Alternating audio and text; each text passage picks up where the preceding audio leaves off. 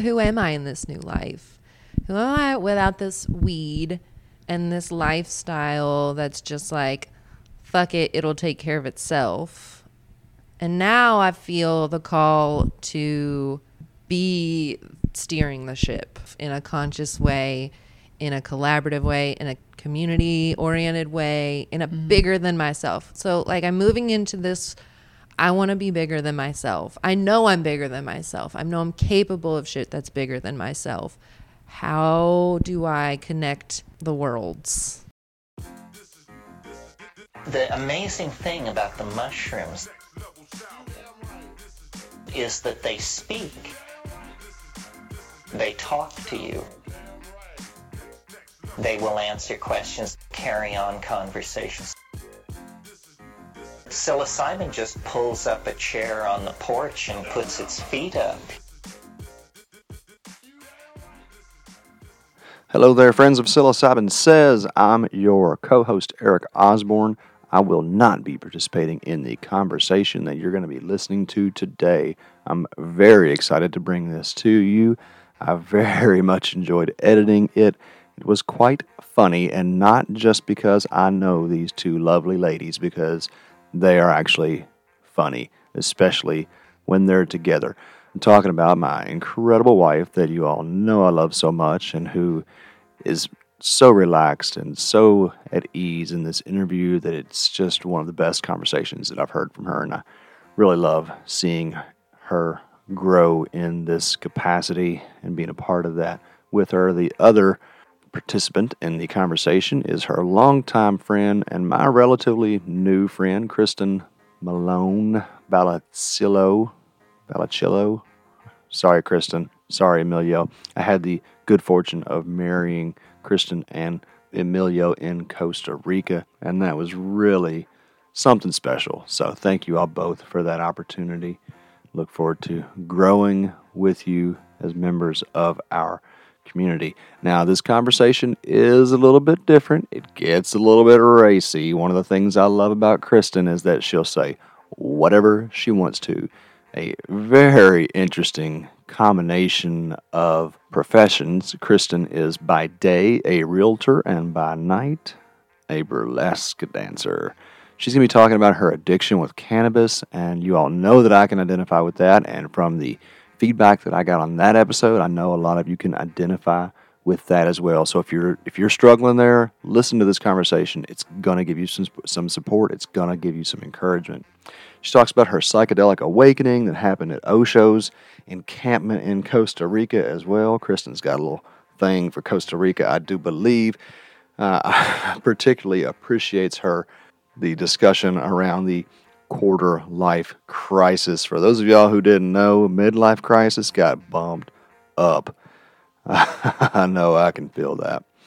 Courtney and Kristen weigh in heavy on the feminist perspective here, which is ironically, they recorded this conversation on National Women's Day. That was not planned, but they got together and held it down for the ladies, no doubt.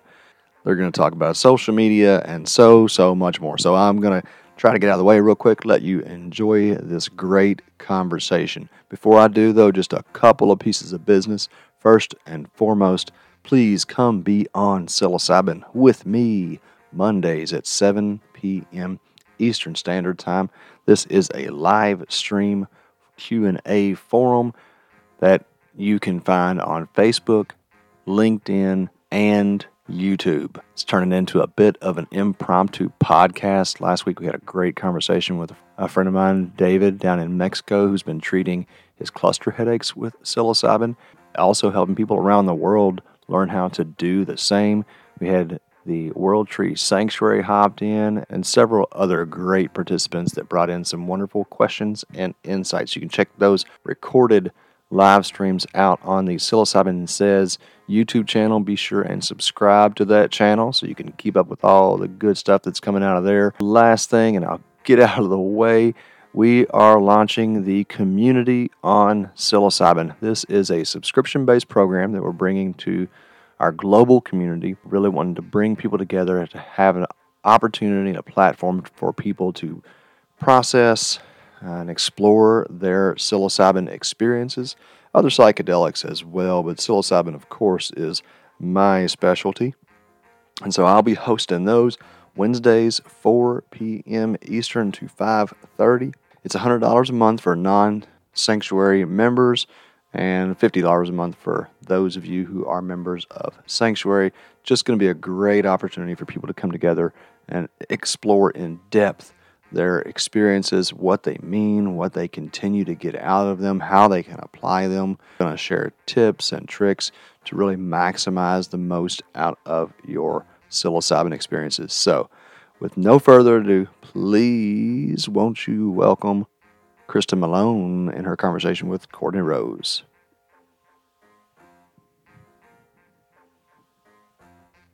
So here we are.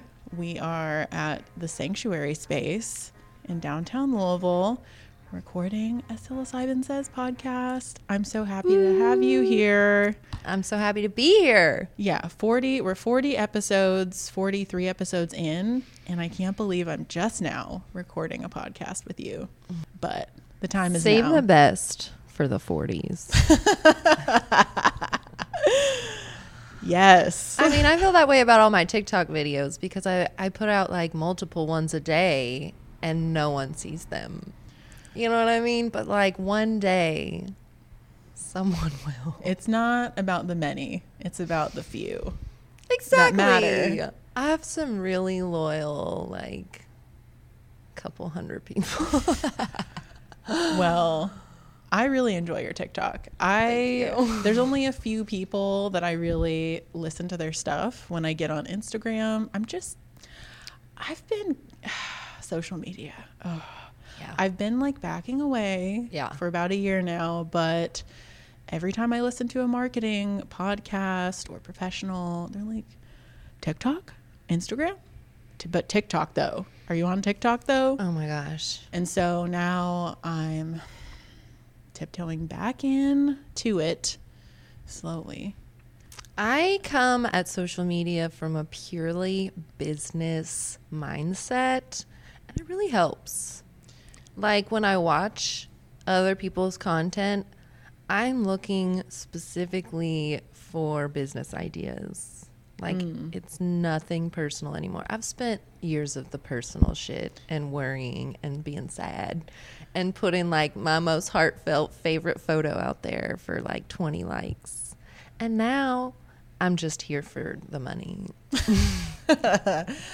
It's good to be clear. Yeah. It, well, it helps. It helps keep my longevity. I don't get burnt out as much. That's right. Like I just hit post and then it's like whatever. Post and ghost. Exactly. Post, Post, and ghost. ghost. Can I cuss by the way? Definitely. Okay. Drop drop it. Drop it like it's drop hot. it the entire episode. You know, Eric's gonna hear that and I'm gonna get endless shit about it because I'm always getting on him for saying fucking fucking fucking all the time.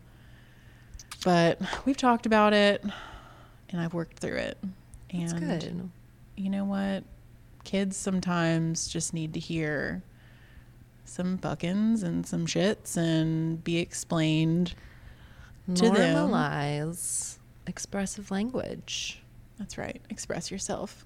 Express yourself. You can cuss here. We can talk about whatever. That's what psilocybin says is all about. Okay. We talk about whatever. Let's talk about Whatever it. we want to talk about.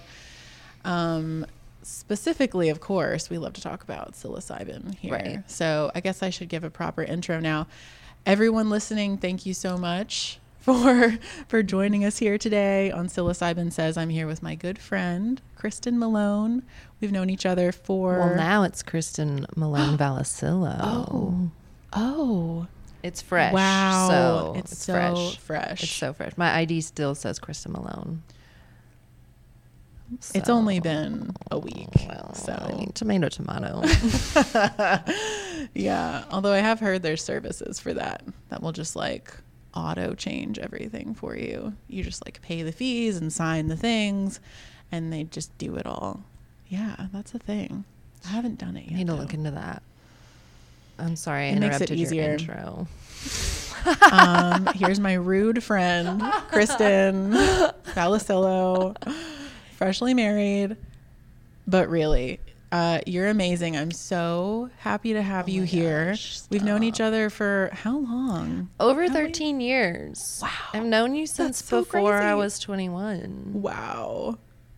We've seen each other go through some phases, I believe. so maybe we'll talk about some of those phases today. Uh, yeah. Yeah. Mm. Well, I'm really proud of where you are now. I'm proud of us. I'm proud of both of us. Both of us. Definitely. We really survived out here We did. On the streets of Louisville, Kentucky, and beyond, as honestly. yeah, and beyond. And Right. now look at us. We're in fancy business We have business cash. business cash. I would say you've got your boots on. I've got my You have earrings, on. which I feel like uh huh. is half the battle, the accessories. Yeah. these are these are locally made. Um, I got them at the um, Logan Street Market Holiday Bazaar. So Nice. pretty proud of that. So yeah, I'm so glad you're here. You make me so proud. You're a mother, Oh my gosh. a wife, an entrepreneur, a real estate agent, and a daughter. It's a lot. a badass woman, a burlesque performer. Burlesque performer. I mean, what What don't I do? what you do do, you do well. I know that much. Okay, I'll take that. I'm gonna take that. you do a lot. I'm gonna hear this compliment. I'm gonna let it enter my membrane, let it through the membrane, and settle in. Thank you. yeah, you're welcome. Thanks for taking it. That's something we could talk about, like taking compliments. Taking a compliment. Why is that so hard for so many people? Um, I think, uh, well, definitely the insecurity and uh, that sense of like, I don't want to fuck up, so I'm gonna stay small. Mm, And when you shine a spotlight on me, then I gotta look at it, and that feels scary. yeah, But I love a cheap compliment. a cheap compliment. Yeah, like a What purely surface.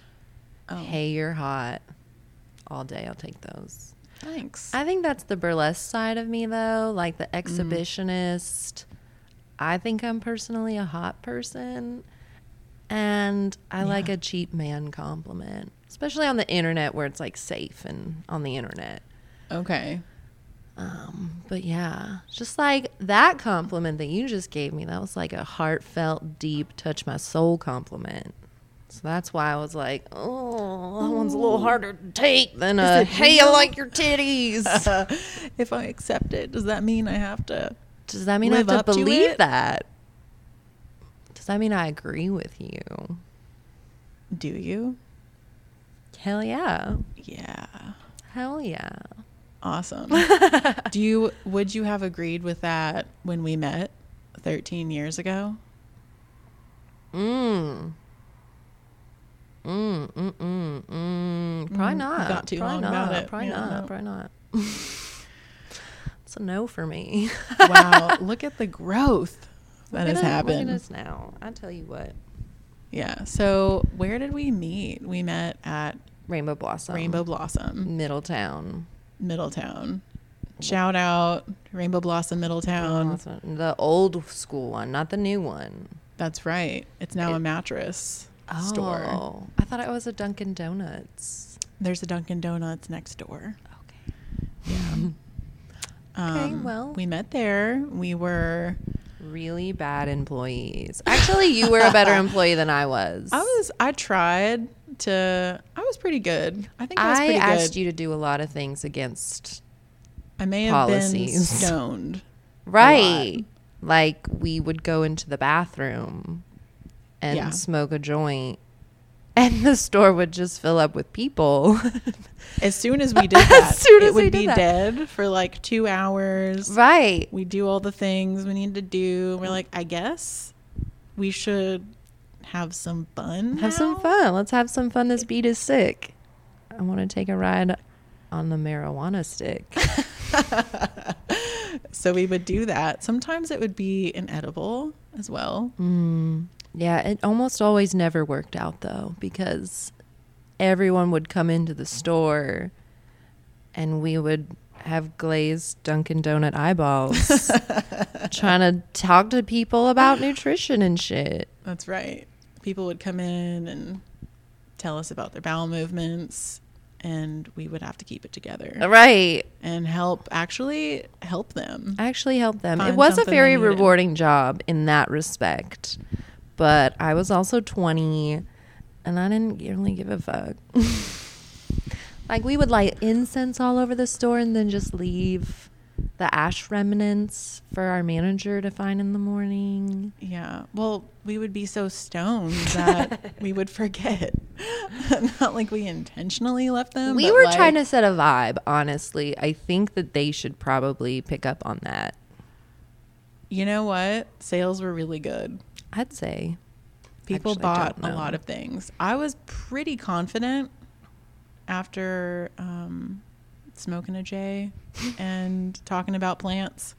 Like that that's when I talked about plants best.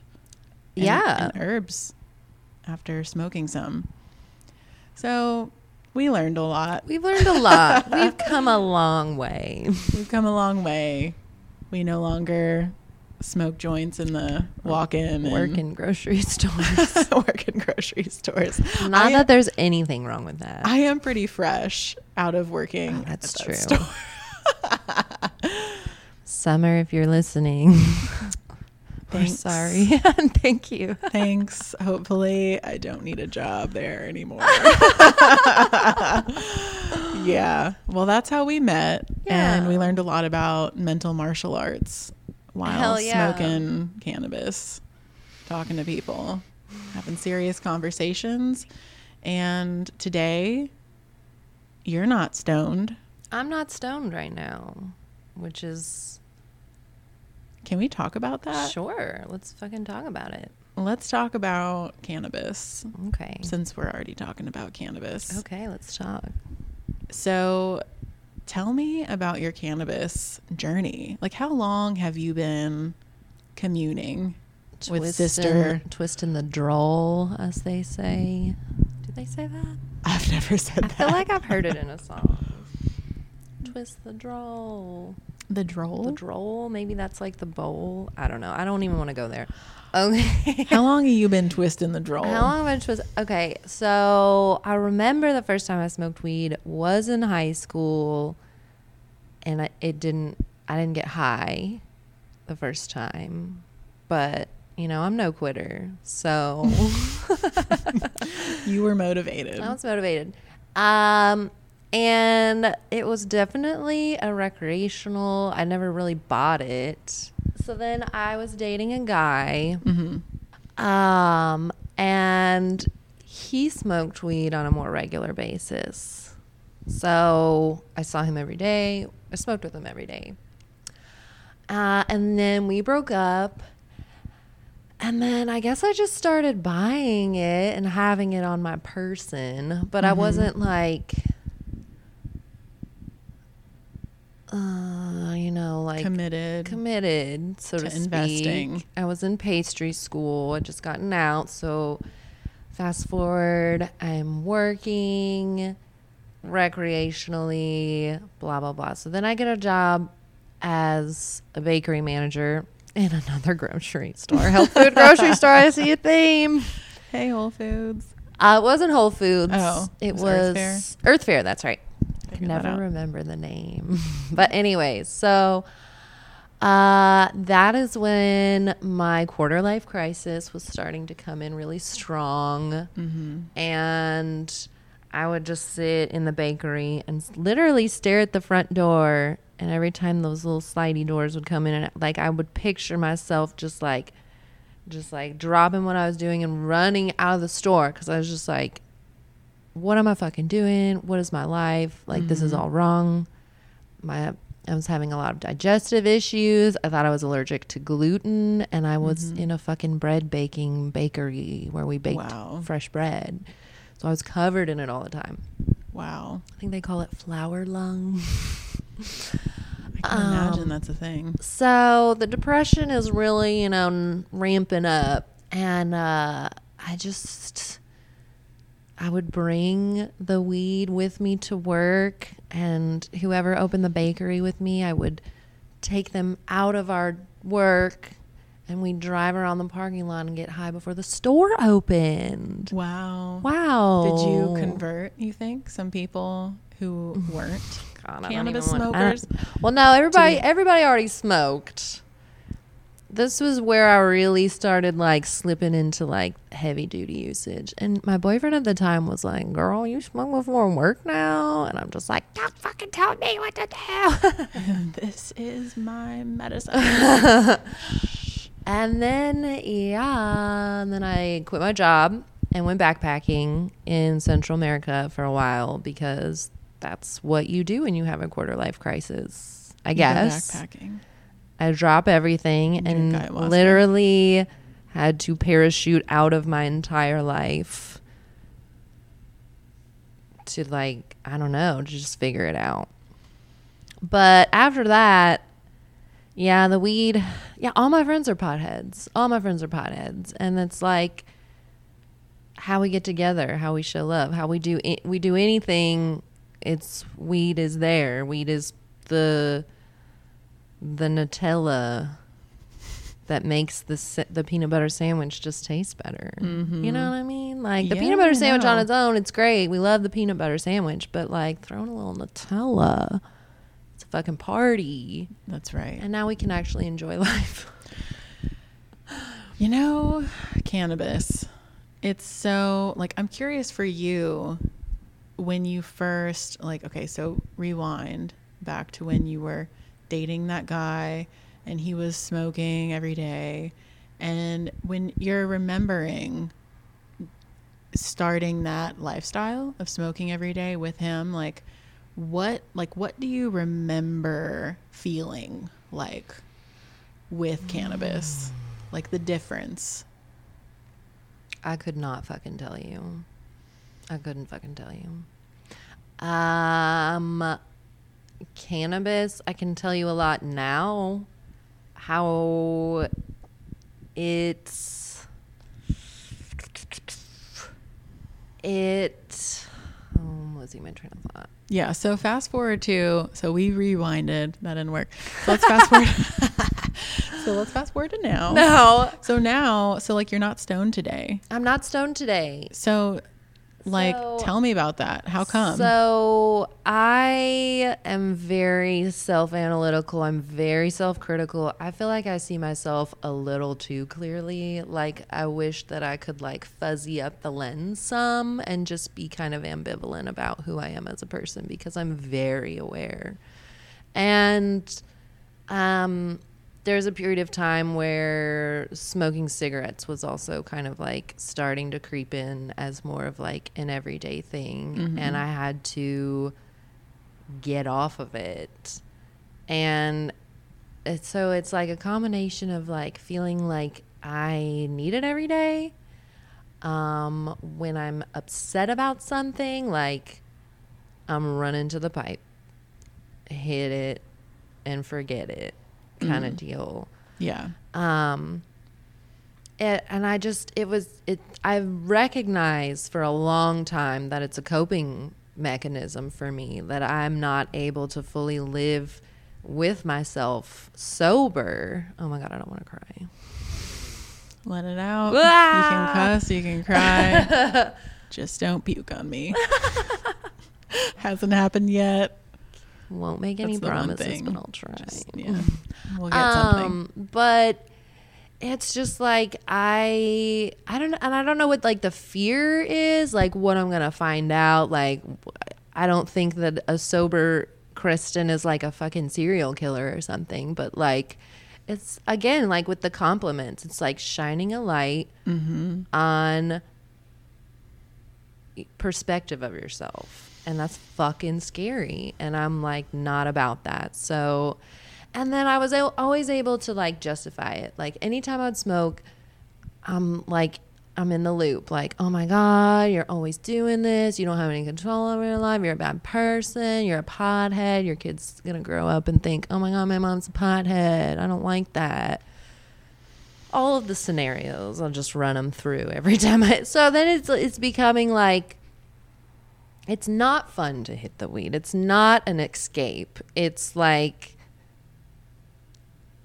it's it's very much Like a looks habit. like an It's addiction conscious- it looks like an addiction Mm-hmm. even though weed's non-addictive Yeah. That's why I wanted to talk about this. i'm using quote marks if you uh, aren't watching the video so like now that cannabis is it's crazy that it's still illegal here in Kentucky.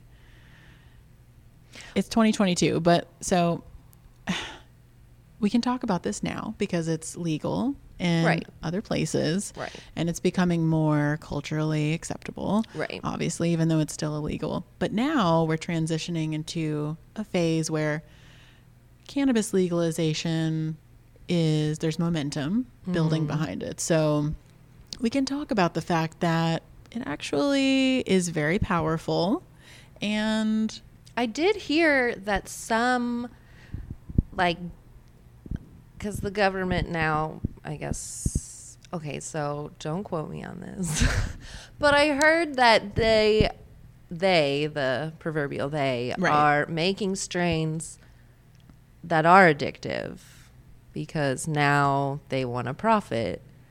Now it's become a profit thing. that doesn't sound like something they would do. Never.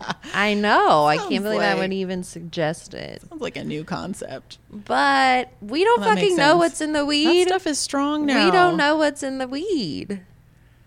We don't know. I just I want to be able to grow my own. yeah.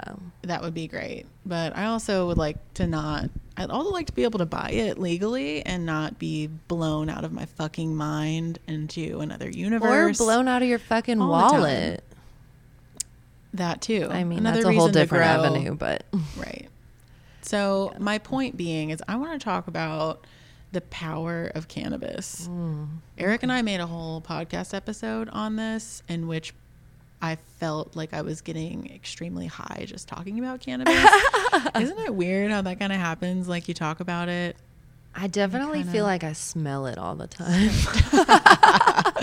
Maybe it's my upper You- lip. You're probably kind of made of it at this point. I uh, yeah, it's like You a are, right? natural pheromone of mine. yeah. You attract other cannabis smokers. People know that I'm down to clown. I That's right. what? so, okay, it is so powerful, this plant.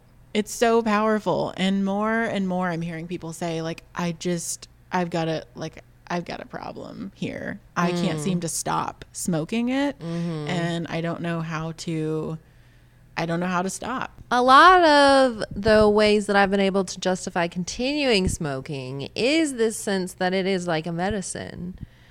And um, health insurance is a, a big black hole in the sky. I don't even think it's real. It's not. I think that should be like that. Like that's pretty accurate. It's pretty I accurate. think that's like, how I feel. My family, we don't it. have health insurance. More and more people We do just not. don't fucking have it. It's not an option for us. And so, like, I know that I have depression. I know that I have anxiety. I know that I have tendency towards like really low points of my life because I've lived through them. Mm-hmm. And I'm not a proponent really of medication. Um, I kind of like, I know I'm going to contradict myself just a little bit, but for a lot of my 20s, my goal was if I got dropped on a fucking island somewhere and I had none of my Western luxuries, Like I don't have a pill that I take every day that I can't survive without or glasses that I need or etc. Um so I don't like well I don't like antidepressants anyways because they numb you out and you're just like a person with no feelings or thoughts. You're just kind of like floating along in space. You're not depressed and that's cool, but like there's so many things you give up. And with weed, you can kind of alter that anxiety level. You can kind of navigate through depression. And weed is kind of like your little childhood teddy bear that you take with you. That when you feel scared, you just kind of squeeze a little bit. Wow. What a great metaphor. that's and that's why I feel like it's so tricky. It's tricky. It's tricky to manage a relationship with cannabis. It can be. It is for a lot of people. I've been there several times in my life because it feels so um friendly and it feels yeah, so like warm and fuzzy and and it helps you drop into yourself and um yeah, it's like functional. Things aren't so serious. Things aren't so serious. That's a big one for me. Not being so serious. Me Not too. being so serious. That's how my cannabis journey began.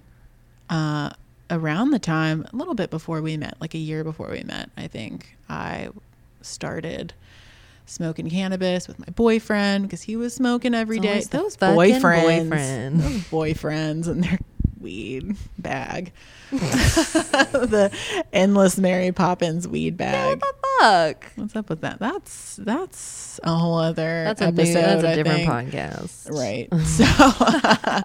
So, so yeah, but I felt like I've been so serious up until this point in my life, and I feel like I'm fun and relaxed when I take a hit of this bowl. And um, yeah, I think differently, get a different perspective on myself. I feel more real inside my body.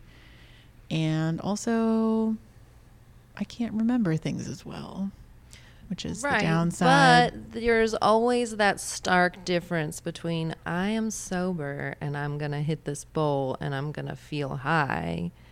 And then fast forward to as soon as I wake up, I'm reaching to hit the bowl multiple times before I leave the house. Like sometimes I would go out of my way to drive home to get high during the middle of my fucking day Mhm. yeah. and i i definitely have like the physical well i won't speak for right now because i'm trying something new You're the type of person that only smokes at night.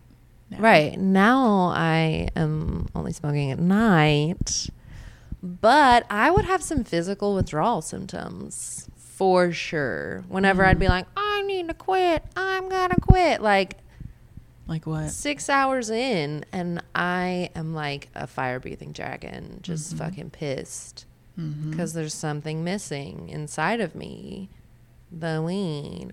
But like it just became like I don't know myself sober, which is really fucking weird to say mm-hmm. because I'm not like an alcoholic or doing meth, but like I don't know what it's like to be sober up until this point. So normally, That's the thing for me that really eats away at me with that shit. who am I Who the fuck am I? this? I am high 24 7. Every decision I make, everywhere I go, like weed is a part of it. It is, I mean, weed is a being, right? It's got an energy. It's kind of like when I think about it that way, almost like like a person. Like if I'm to think about it like it's an entity. Mm-hmm. And if we're always with somebody, we can't be without them.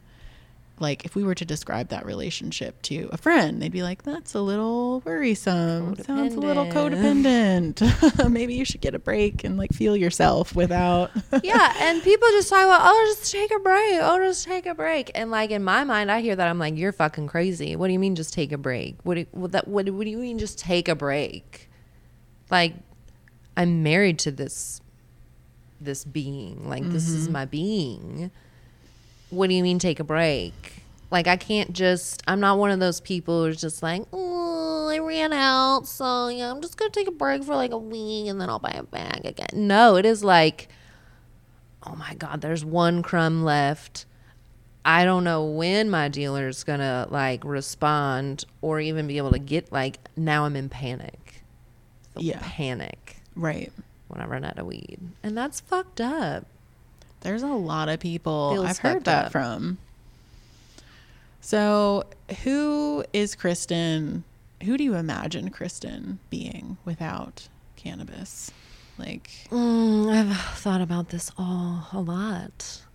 Uh, and I think too, I just want to say before I go into that, that I think that that can be detrimental to the process as well because like a lot of times I would have this built up notion that man if I just quit smoking weed I'd be making this x amount of money. I'd be doing this many deals. I'd be having all this success. Mm-hmm. And it's not the fucking case obviously. Like I mean it could be but it's really not. You just aren't high living your life. Right? but there is that component of like your memory and being fucking clued in with what's happening right in front of me. Like there's so many times where I look like a complete idiot and I'm just like, oh, I'm a pothead. Oh, I smoke so much weed. Like, and it's this like, uh, disclaimer I'd have to give people when I fuck up. Like, oh, I'm just, I'm a pothead. I'm stoned. I'm stoned. yeah. Sounds really fucked up to say out loud. But I mean, that's my MO. That was my MO. I love that you're talking about this. I think it just adds to how badass you are personally because a lot of people just like hide it. Like there's so many people that are in the closet about being stoned all the time and they're mm. terrified to admit it that like it doesn't feel great and they would like to have a more manageable, healthy relationship with cannabis. Um, so I think it's awesome you're talking about it. And I have a feeling a lot of people are going to hear this and they're going to be like, okay, me too. me too. That makes me sad because it's not been fun. But I mean, helping people is always the goal. So it's just been like, it's just, it's hard to manage yourself just in life. And taking in everything that's coming at us all the time new information oh this happened we got to deal with this. Oh this schedule changing not going to move with it. And mm-hmm. like trying to be a good citizen a good person reach my goals be good to my family my friends my community but also like my personal health and everyday existence. Like there's just so much to manage on mm-hmm. like an existential level and like the base ground level. And it's just always been in the back of my mind and it's just always felt like I had this like really heavy weighted blanket over myself. But as now that we're talking about, it, it's kind of jogging my memory. That's how I used to describe it. Like I'm mm-hmm. walking around life with a down comforter just over me.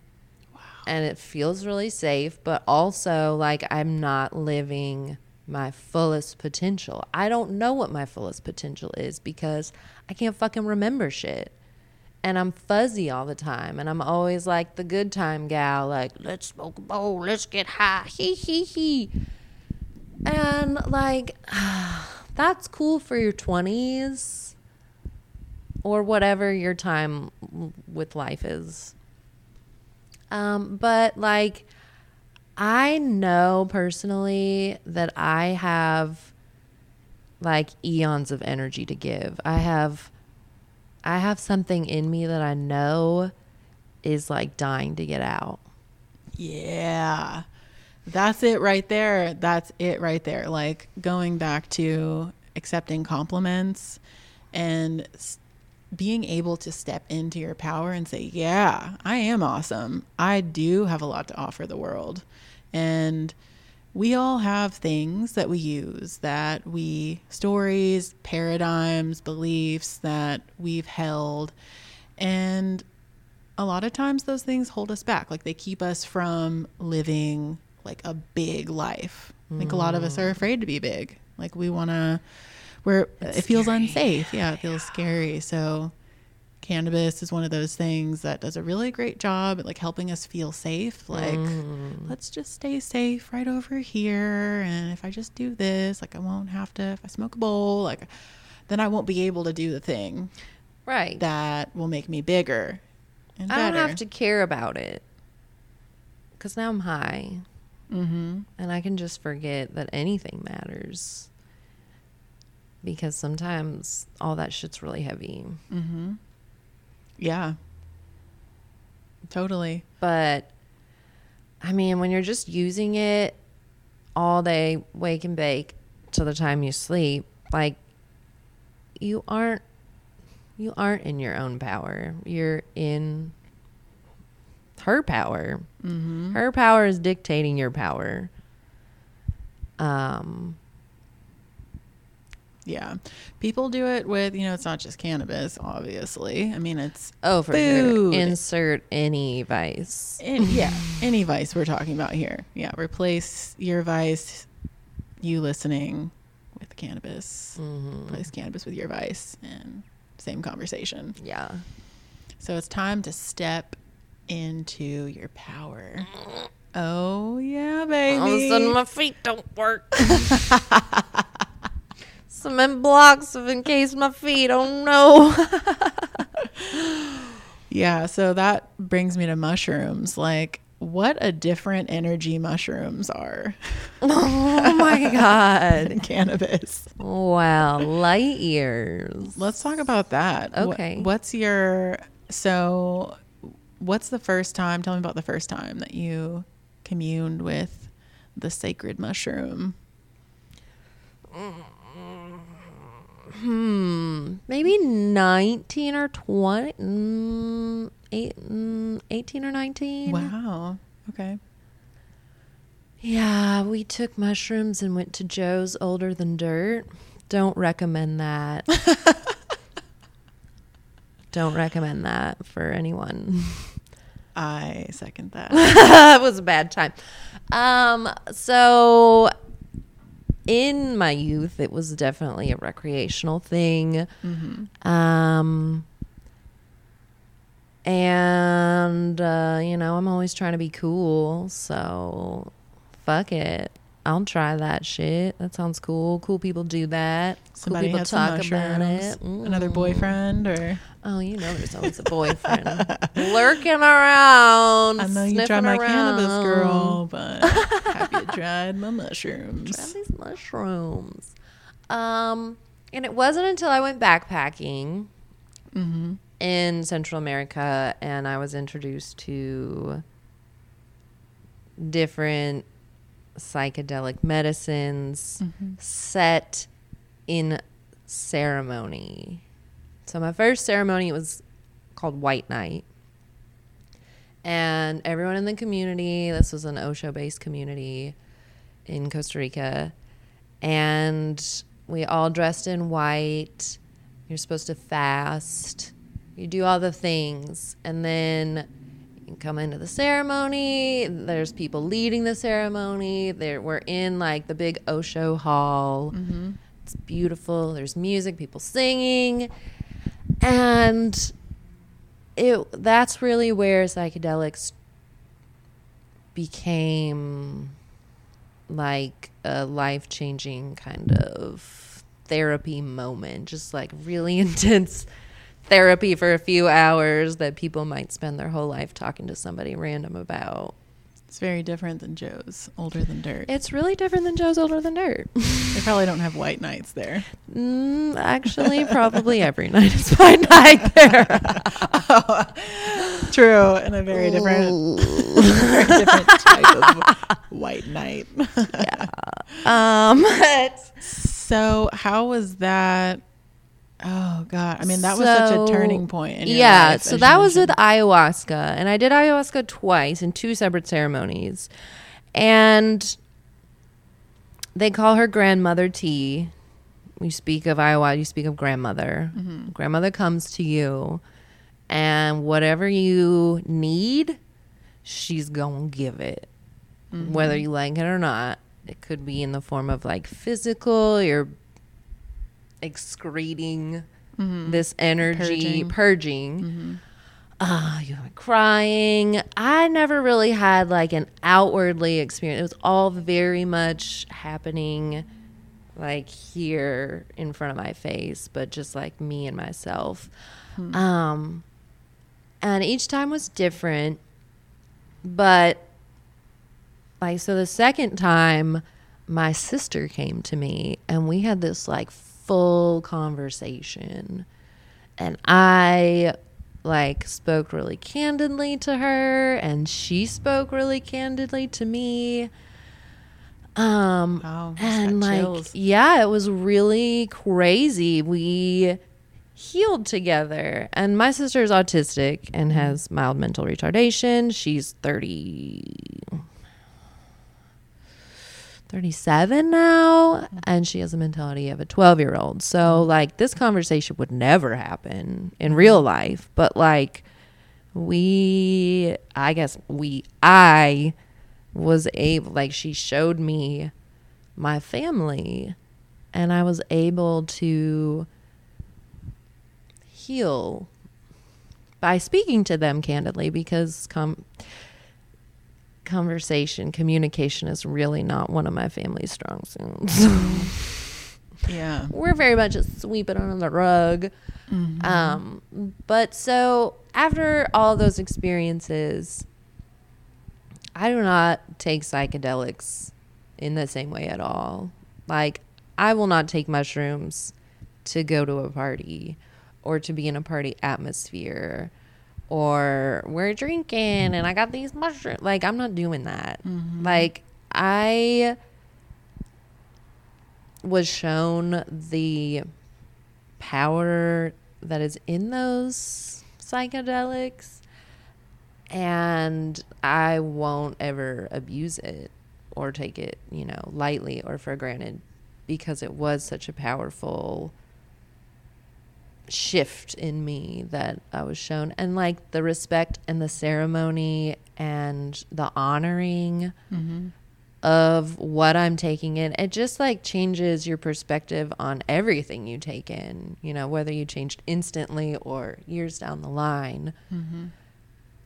Just to be able to experience it in a not western way that we grew up um yeah it's really powerful like i know when i feel really lost in my life like that i think to turn to like a psychedelic ceremonial experience mm-hmm.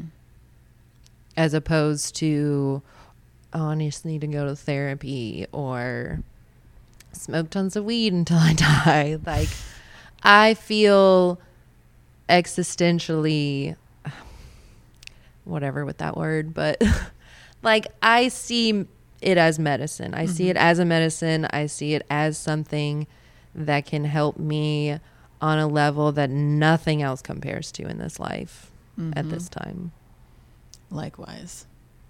That's so powerful what you shared with your sister and your family that we can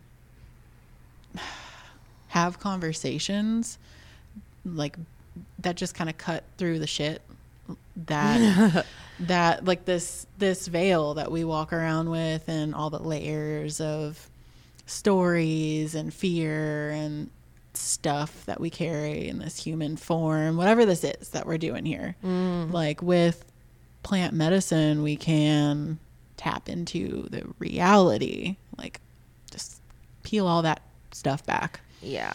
and talk to the essence of the soul. Yes. Did you talk to your family about that? No. No, no. I don't even think they know that I've done those things. Until I share this podcast with your mom. Hey, mom. hey, Kim. What's happening? You feel like they wouldn't be able to hear it or mm, I don't necessarily know that my experience is for them at all. Um, during that time, it was such a powerful experience that I felt like, at the very least, I felt like my sister, like the experience was so real. Like, I just kept, like, I would think, there's no way that she couldn't feel something happening. You know mm-hmm. what I mean? Mm-hmm. Like, all the way in Kentucky, I'm down in Costa Rica in some fucking hut. Mm-hmm. But like this is so powerful. Like how could she not feel something? Not that i could ever like talk to her about it. And our relationship has definitely improved since that time. But i think it was mo- it was it was for me mm-hmm. it was for me to say the things that i've never been able to say hear the things that I've never been able to hear and I don't I assume this this is grandmother talking. I don't necessarily know if like it was my sister and how she feels and things. Maybe mm-hmm. maybe that's like the message is like that was her at her core. Mm-hmm. So, yeah, it really doesn't have anything to do with them. Um, I was struggling a lot with feeling abandoned by my parents, so I was really angry at them. Um, but it had nothing to do with them because they did what they did and they did what they could and they were surviving and all that bullshit. But it was it's up to me to make peace with it. Yeah. Yeah. That's been a big conversation in sanctuary Sunday services recently. People losing loved ones or separating from loved ones um, because of various reasons and just like friendships, unresolved things. Um, Mm, can relate. yeah, and but still having it within yourself and like what do you do when you can't communicate with someone anymore whether they're they've like left this realm or they just won't talk to you but you still have unresolved stuff with them. What do you that's been a topic. Like what do you do? How do you talk with them still for yourself? And mm. that seems like a great way. Yeah, I mean, I don't think that we get to choose what kind of trips we have. so,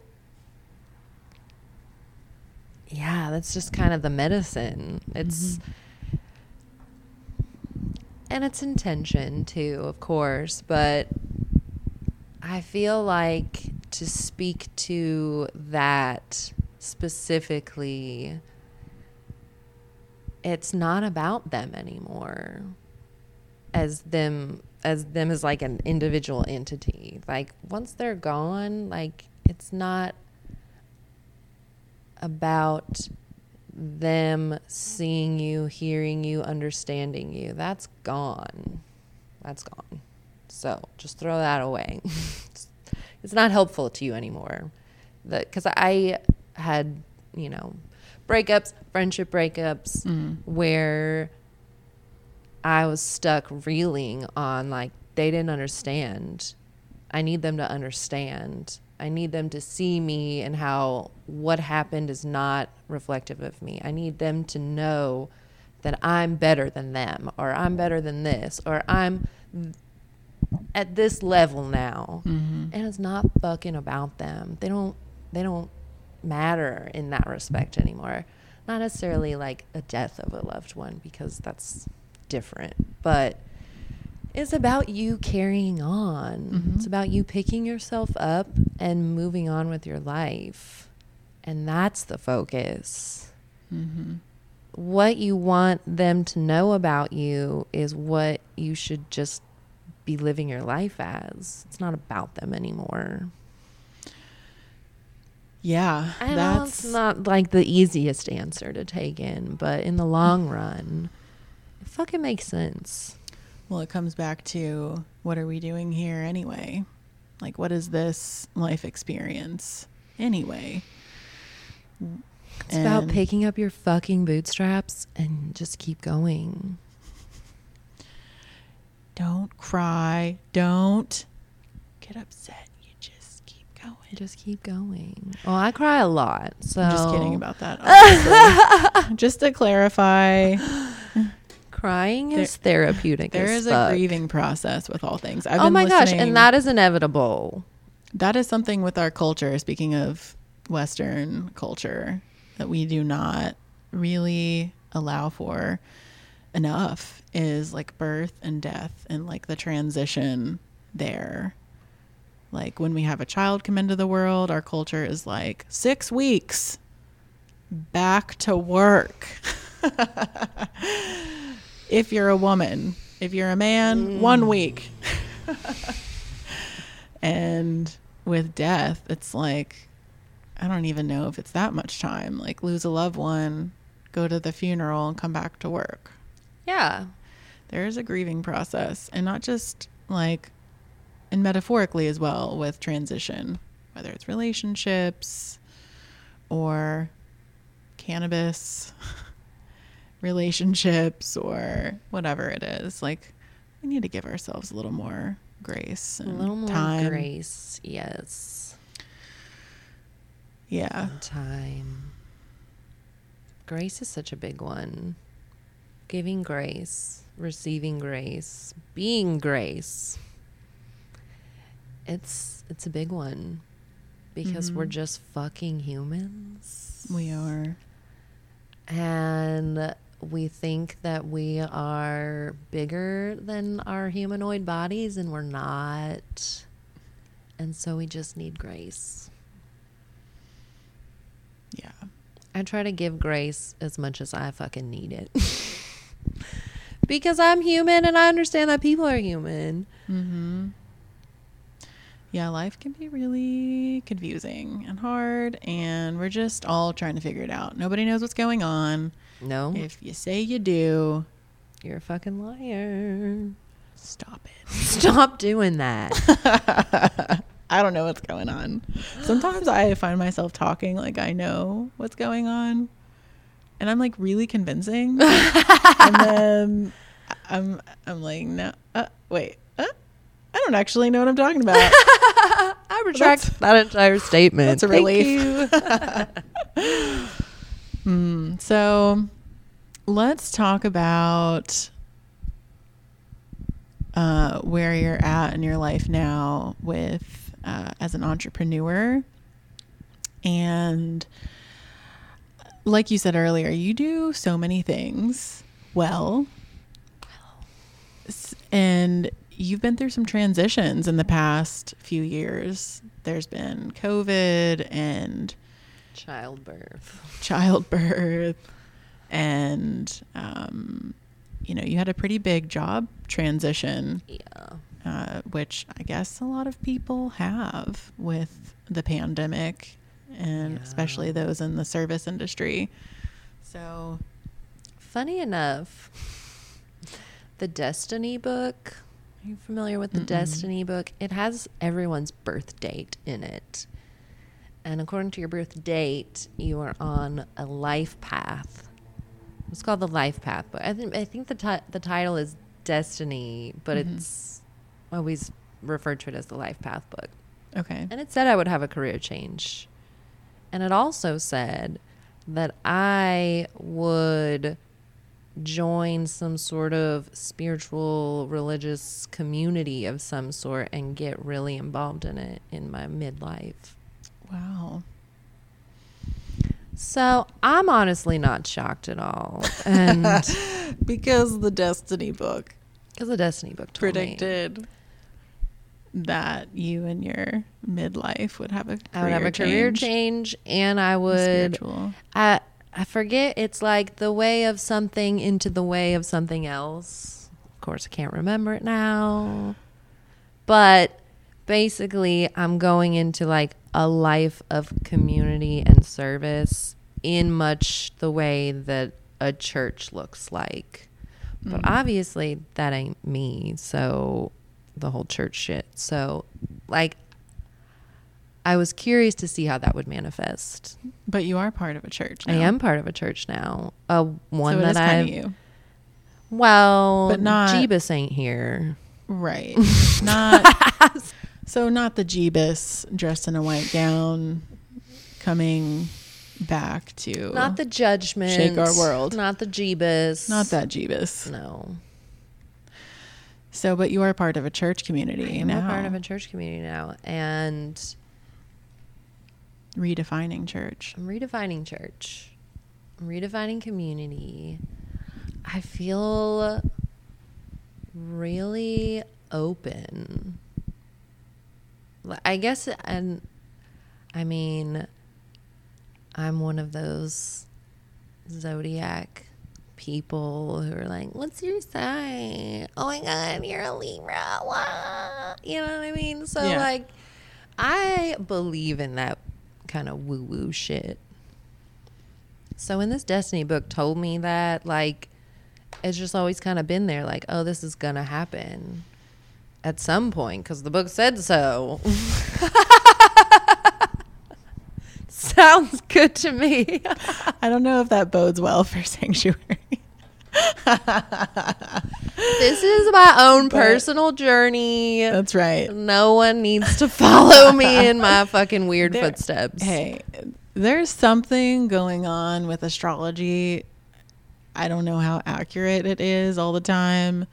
Again, I don't know what I'm talking about. I don't either. It is fun to me to ask people what their sign is and draw some kind of conclusion and, you know, Laugh about it. some guess about what's going to happen Yeah. and who they are and what I am and what Yeah. our relationship means based on when we were born. But I don't know what's going on there. I know nothing about astrology. Yeah, I know enough. do you? it is fun. I had this book. I'm sure you've looked at it or seen it back in the day when I lived on First Street. I had this book. I'd pull it out all the time. At a time when I was stoned all the time. Mm-hmm. I loved to pull out this book. The what what was it called? The relationships. The it was like a relationship book with astrology. So you would look up your birthday and then Was the it next sextrology? Okay. I'm sure there's multiple books. It was a fat book. It was like Mm-hmm. I don't know, three inches deep, so many pages.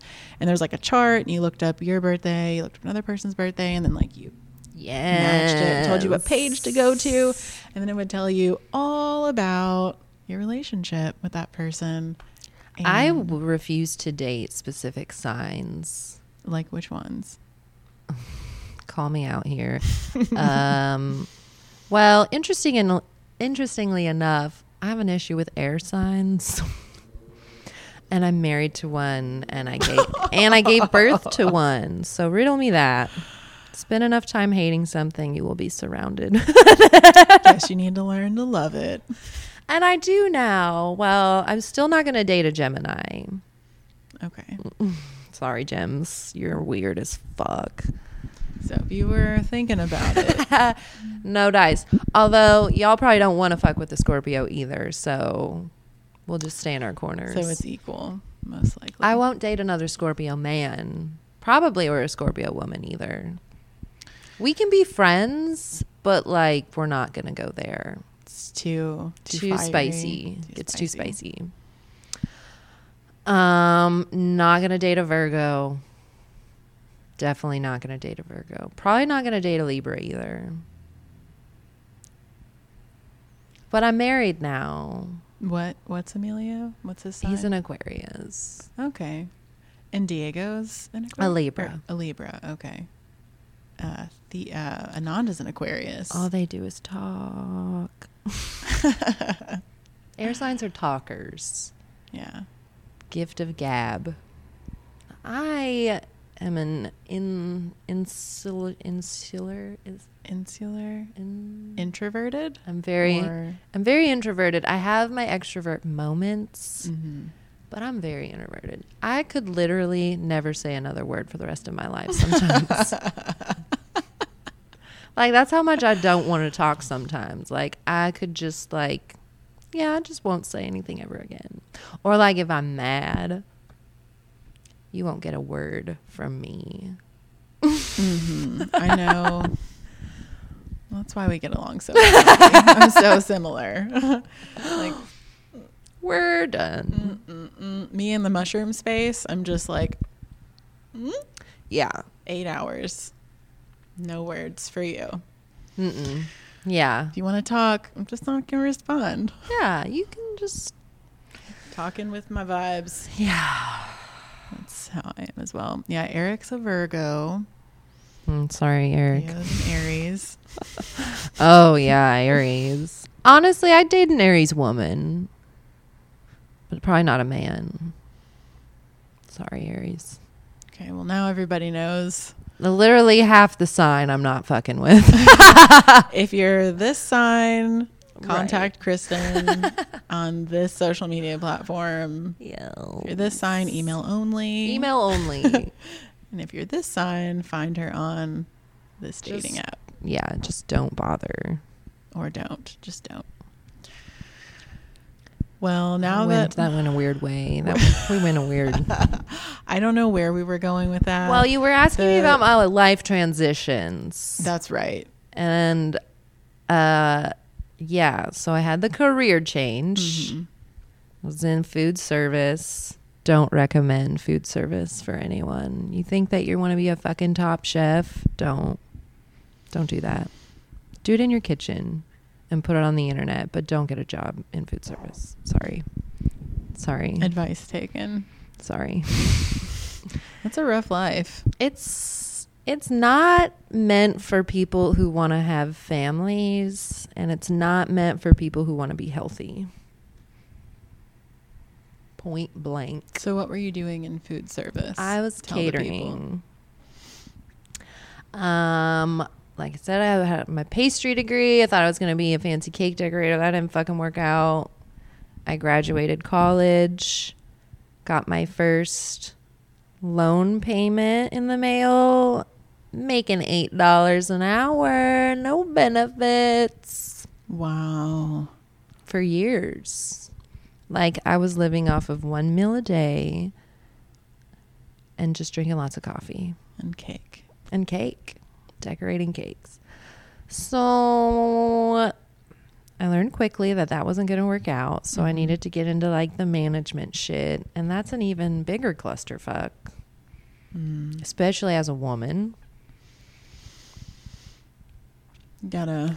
You got to be a little bit loud, a little bit angry, which is perfect for me in that setting because I have anger issues. It's hard for me to imagine you being loud and angry. Uh, Just within the context that we know each other. yeah, you don't know that part of me at all. I don't. Uh, it was mostly men. Well, because I was like the only woman in the kitchen for a lot of time, and a lot of these men. I don't have anything nice to say there. So They won't listen unless you're loud and angry. they, yeah, they will. They, yeah, they'll just hit on you, and I didn't want that either. So, Well, I- and oh, sorry, Go ahead. but I am a hell hella better employee than most all of them. I know that. I run circles around these people. And that also gave me personally the leeway to be a bitch because I know what the fuck I'm talking about. I do my job better than you. You literally can't say shit to me, but I can say shit to you. And no one's going to tell me any different because I'm a woman. And I'm the only woman here. So There's a lot of women that I know can relate in whatever profession that's male dominate dominant. I know my mom as an attorney has talked plenty about this exact thing. It's like you can't get heard unless you're being loud and a little bit mean, and then all of a sudden that makes you a bitch. But really, it's just you trying to get heard. self-respect. Yeah. Like, uh, listen to me. I am extremely valuable. My perspective is extremely valuable. And I will crush your penis with my stilettos, so fuck off. And that too. That's just how I feel about it. That's so true. I didn't think about that. And I'm walking around this motherfucking office all day, Not smashing penises. three inch heels on. What are you doing with your comfy shoes on, mister? Killing it in every direction over here. Yeah. So, okay. So then pandemic hits. Right. I get um, called into a, a meeting with the big boss. So yeah, We need to talk. we got to talk. I mean, they really did me well. They did not do me dirty. So that was nice of them. That's lucky. Um, it, it is interesting transitioning out of food service because the culture is so different than any other industry. And I cuss like a sailor. I tell people to fuck off. You can't really do that in like business America. It's not the same. It's, Not the same. It's a very different vibe. Like I showed a house to somebody this past weekend and I literally said, "So do you want to fuck with this house?" Oh, and I mean, he took it okay, I think. Do you want to fuck with this? do you want house? to fuck with this house? Are we putting an offer in or not? I want to fuck with this house. I mean, I'll fuck with it if you want to, but like, what's up? I'll fuck with this paperwork if you I'll fuck with this. fuck with this house. I'm gonna have to put a like a a warning at the beginning of this episode. If you have children in the car. Yeah. So now I'm in this place where I feel like I need to. I'm like, I wouldn't call it a crisis, but I'm definitely in an identity big fat question mark because I'm in my 30s. I got a kid. I just got married. I'm in like a fancy career now, if you want to call it that trading in my smelly kitchen shoes for cute shoes, which has been fun. But who who am I in this new life?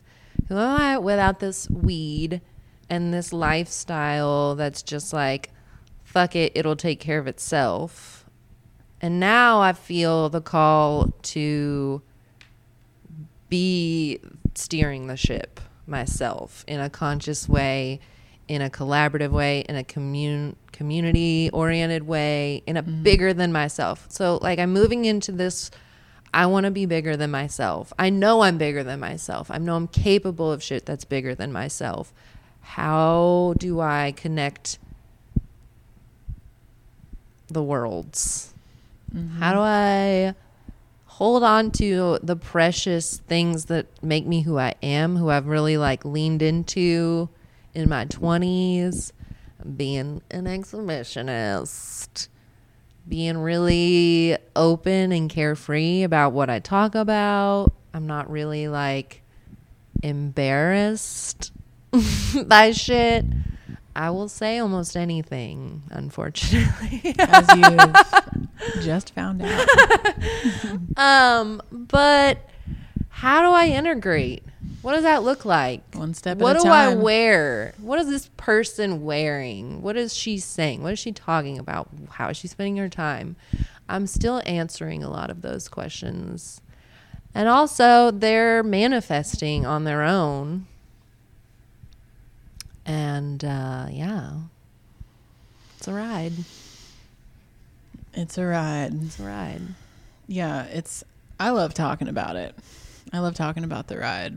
And I love talking to people who are willing to like jump off the cliff Yeah. and see like when it comes to getting closer to what's real like the values that we hold um closest to us and like getting closer and closer to those values so that's Yes. it seems like that's what you're doing right now Mm-hmm. When you get that call, the call. To go outside of yourself in whatever way that manifests in the physical realm, the more you ignore it and the more you do things that block it, like smoking weed all day, like the more it's like um, like a pick like trying to break through the wall. Like I can mm-hmm. hear it on the other side, like itching away every time I hit that bowl. Like, hey girl, you're not living in your power. Now you're mm-hmm. high. yeah Good job. You fucked up. but today but today, your girl is sober. today's a new day it really is It is. how do you feel differently today than I feel very awake. um, I don't have that blanket over me right now. Um, I definitely feel like this podcast would have been, uh, it would have looked different.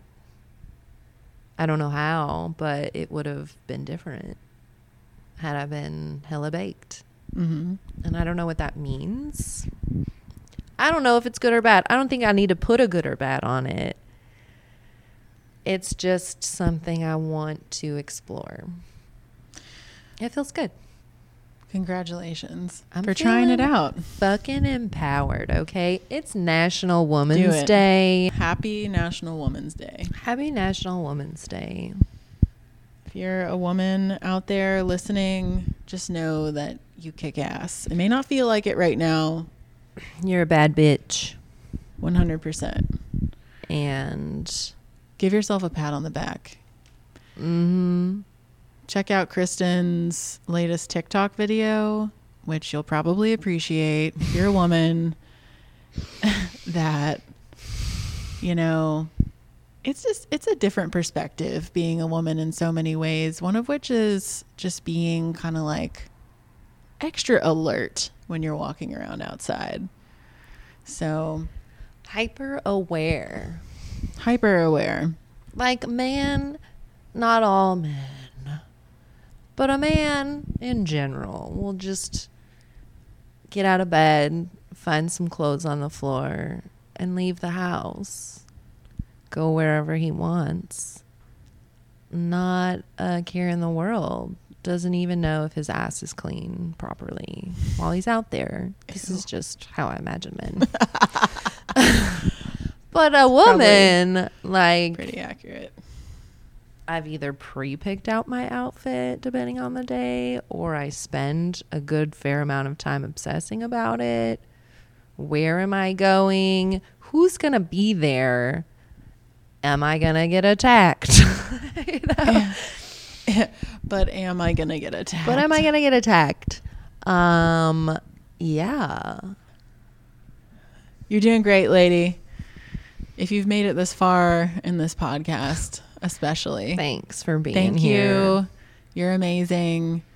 Uh, it'd be cool if we had like a psilocybin says women's club. Ooh, That would be fun. I love that idea. Maybe we could set that up on Discord or something. I'm really a woman positive person. Um it's part of what inspires me is women. Like I'd prefer to be around women. I didn't have a lot of dude friends. Mm-hmm. Still don't. But women are truly magical otherworldly creatures. Absolutely. We grew humans inside of us, Yeah. fully formed. A man's first place of safety was inside of a woman. Like that right his there. safe place from the outside world was the womb of a woman.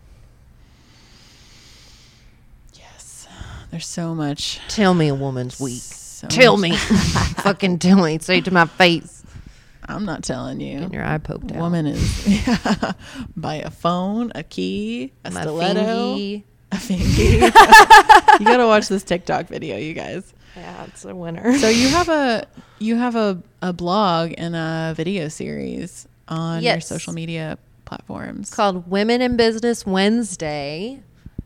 It's really fucking cool. yeah, it's really cool, especially if you live in Louisville or you're thinking of moving to Louisville. Mm-hmm. Or if you just care about women and Louisville in general. But so it started out well, so I got a brand person when I first got licensed because Yeah. I'm like social media is obviously the the way of life now. So like I'm not trying to be behind the curve any more than I already am. And my I don't know what to call her, my marketing Guru. guru. Yes. She's like, again, TikTok, TikTok, TikTok, TikTok. So I'm like, fine. Apparently, for the next couple of years, it's time to hone in on the TikTok. But she actually suggested, you know, different ideas of how to make content that is not just me making a silly TikTok that's trending. And so I started doing these interviews with women, not just like a straight business owner, but somebody who is just like fucking killing it at their job or they're running a business or they're running it as a team whatever. But and it, you know everything is a slow build. So it's definitely something uh, because there's been times where obviously the you know coordinating all this is a lot of work. It's a challenge there's editing there's all the shit. And it's like oh my god why am i even doing this? Like i'm getting like a couple hundred views on tiktok no one on instagram because of fuck what i'm doing but facebook seems to like care a little bit. But honestly what i personally get out of interacting with these women and the energy that like we're exchanging like i don't even care if i never posted another video. Like i would just want to keep doing the interviews because mm-hmm. women again are otherworldly magical fucking creatures. And connecting i don't know it's just been such a fucking rewarding ass use of my time I agree. and it hasn't uh, gained me a cent in profits, I would say. Yet Yet. it's coming. It is coming for sure. But like, I'm so grateful that I do it. I'm so grateful that like people think it's cool and agree to it because everything is so clout oriented and how many followers do you have? And I'm totally afraid when I ask people, they're going to look at my Instagram and be like, hell no, I'm not giving you any of my time. But when they do, it's so cool. Yeah. Well, it's it's high quality. I really enjoy uh, watching the interviews and like just learning about the different businesses in Louisville that I didn't even know existed, and even some that I did know existed, and I had no idea that there was a woman running the show. And how fucking cool they are. Probably assume that women are always running the show. we are. but but yeah it's been really cool to watch those little shorts and learn more and also your blog uh, on your websites really well done Yeah, I'm all about the original content, organic words, organic words thoughtful things to say, not Mm-hmm. just.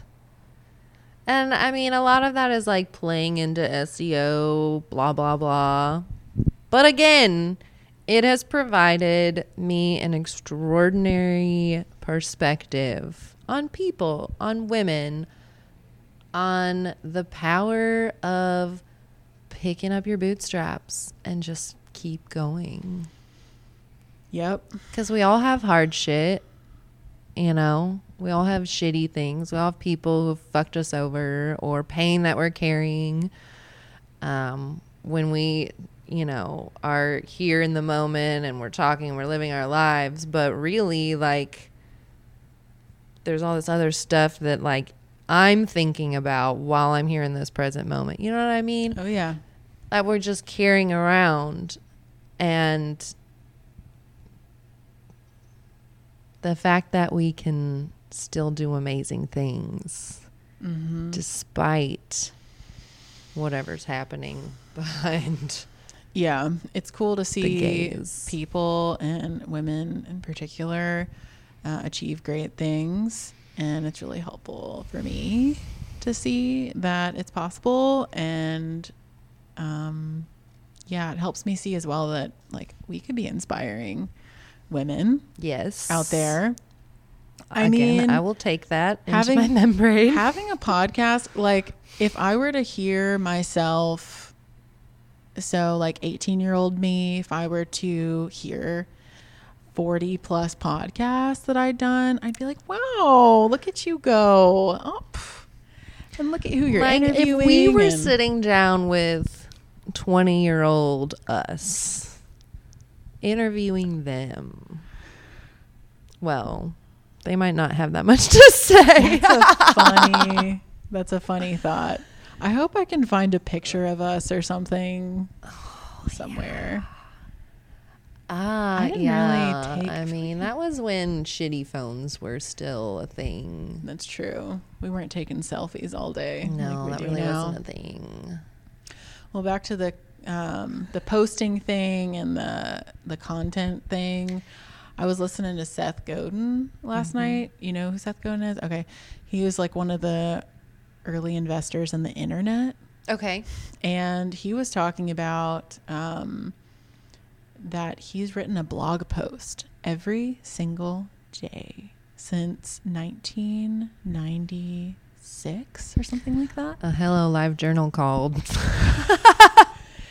And he talked about how like he didn't have people or it was a news it was like the first it was an email newsletter. It started off as an email newsletter. He wrote an email at least once a day to his little list. This was like mm-hmm. when email first came out and everybody told him that he was stupid for being so invested in it. Like he was like mm. i'm gonna write an email every single day and i'm gonna grow a following and people were like email? That's so dumb. Nobody's going to use that. Mm-hmm. And here he is. I don't know how many millions of maybe i don't know how many millions of dollars this guy has but he's a great guy and he's just all about consistency. He's very successful and a good-hearted person he's like just keep doing your thing every single day make a commitment and just do it even when it seems like nobody cares that doesn't matter. You, as long as you care, as long as you keep at it, show up. Just show up. That's all you got to do. Keep showing Show up. I've uh, I'm a mantra person. I'm sure a lot of people are. Mantras are like what get me through everything. And uh I they shift over the years, obviously, but I've recently moved into a very gratitude mindset, gratitude mantra mindset because the shit is not easy. The consistency is not easy. But if you can like I won't say lie to yourself. The key to life is is lying to lying yourself. yourself every day. Well, but getting that mantra of like abundance, of gratitude. When I feel just like, what the fuck am I doing? Like, nobody cares about what I'm doing. And that's the truth. No one cares about what I'm doing. I care about what I'm doing, but it's really hard to do it every day feeling like that. So I have to, again, I don't want to say lie to myself it feels like that in the moment, but like remind myself it's gonna pay off. yeah. I don't know how yet. Refocus. Just re just point north. Like I decided I'm doing this. And so how I feel right now doesn't change what I've decided to do. So I need to just do it. We are doing that all the time, though, right? I mean, Mm. even when it comes to Brushing your teeth every day? brushing your teeth, back to the cannabis thing. Like, mhm. you know, there were times or, or whatever it is, you in your mind form a vision of what you're going to do. And it may be scary at first, like starting a new job or changing a lifestyle habit. And then one day it's not scary anymore and it makes Yeah. sense and it's automatic. And it's crazy to even think that we didn't do it at one or time. had so much fear built around it Mhm. for years sometimes. Like I've spent years obsessing over my quote unquote addiction to marijuana. Mm-hmm. Obsessing over it for years. I've been talking about quitting weed for years. wow. Years. Yeah. Well, Okay, again, you're in good company. a lot of people out there probably listening. We should start a Discord channel on this, on the Psilocybin Says Discord server. Another thing about that little side street is I don't want to hate weed. I don't want to become one of those people either who's like, yeah, I used to smoke weed. Now I hate it. Now it's stupid. Oh, you smoke weed? Eh, I don't smoke weed. It gives me anxiety. I don't want to be We're that talking person about either. a healthy relationship, A healthy relationship. not an anti relationship. Right. It doesn't have to be one or the other or black Yeah. and white because it isn't alcoholism where really abstaining altogether is probably the healthiest route. But because it's not necessarily like an alcohol addiction, if you can find a happy medium, It's a medicine. Uh, When I was pregnant with um, Ananda, mm-hmm. I was so like I could not I could barely function in my first trimester. I was so I was vomiting every day, multiple times a day. I felt so sick. Sometimes I could barely open my eyes. I was just like everything was just like bleh, like crazy and I would look so forward to 4 p.m. when I could eat homemade edible. This is when we were living in Jamaica, fortunately. So we had ganja growing in our backyard, and um, I was making my own butter, and it it was truly like it saved me. Like I was I was able to function. I know so And- many pregnant women who, controversially enough, benefited from the use of cannabis during pregnancy. Yeah, I mean, there's there's some cohort studies on it in places where it's decriminalized or not decriminalized, but actually legal, and there's not a cultural stigma around it, and so it's it's safe. it's safe. It's use. not safe here, okay? it's not safe here, especially if you tell your doctor, and then or CPS they test shows up. the fucking umbilical cord without your consent or knowledge yeah, it's for safety. the war it's on drugs is still alive and well, my friend. Here in the Midwest. That's right. So But yeah, there are benefits to it. And to just make a black and white argument, like if I'm in this place of non control, constant use, that I can get to a place where I am me, my person, I'm deciding to use it. Yeah, for whatever reason I choose. And it's not her deciding. Hmm that I haven't had it in a few hours, so I need it back in my bloodstream. you know, isn't it ideal to just be conscious about every decision that we make? Honestly, I'd so- rather.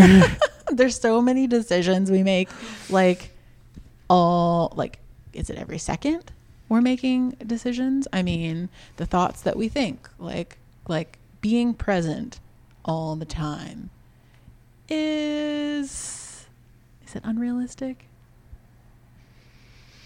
I don't know because what's that one guy? Um,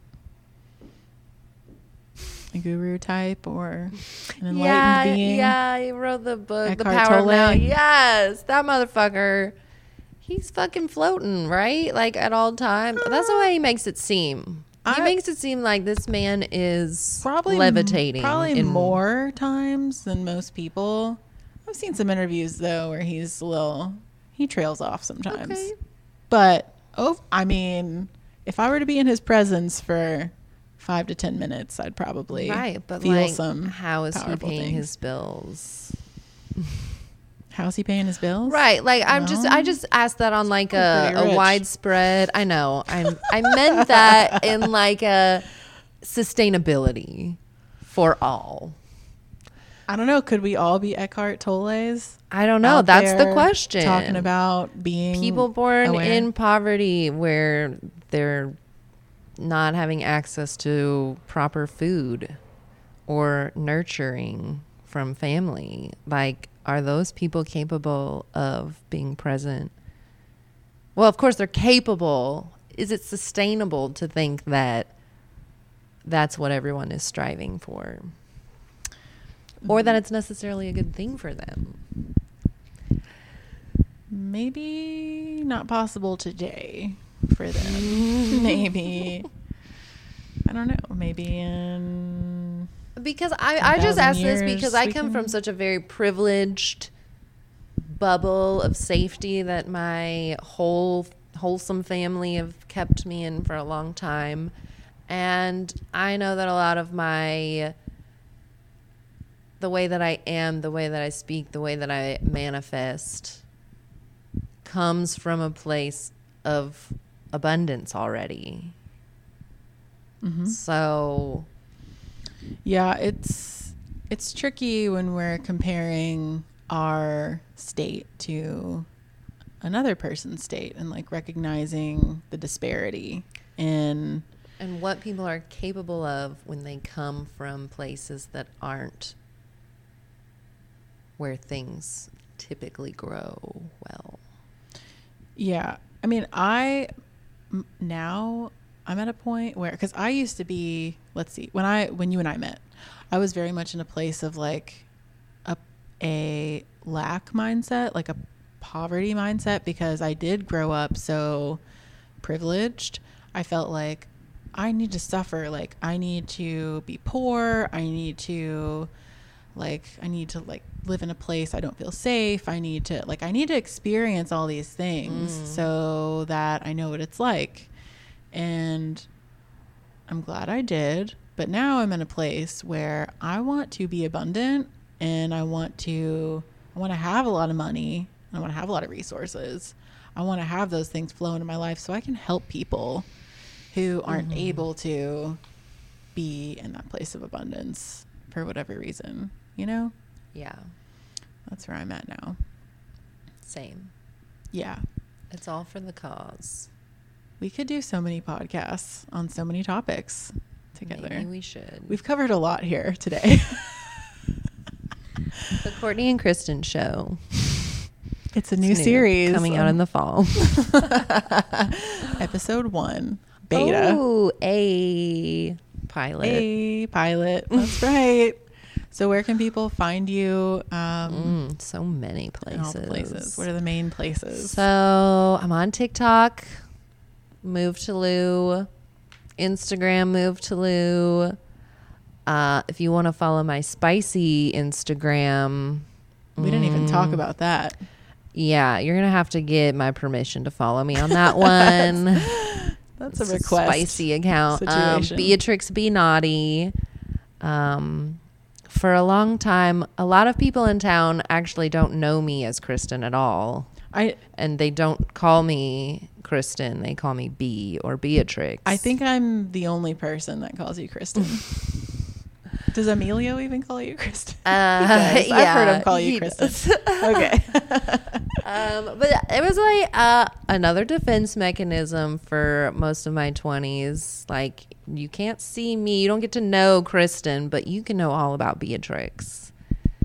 So I've hidden a lot of myself in Beatrix because she's, you know, she's the extrovert. She's the sexy one. she can handle it. Kristen's gonna be at home smoking weed on her blanket. Um, but anyway, so After you- the kids go to bed. after the kids go to bed, um, you can find me on the Facebooks. Uh, you can. Uh, so I have my page moved to Louisville. Um, I'm in the process of trying to change my Facebook name back from Beatrix B. Naughty to Kristen Valisillo.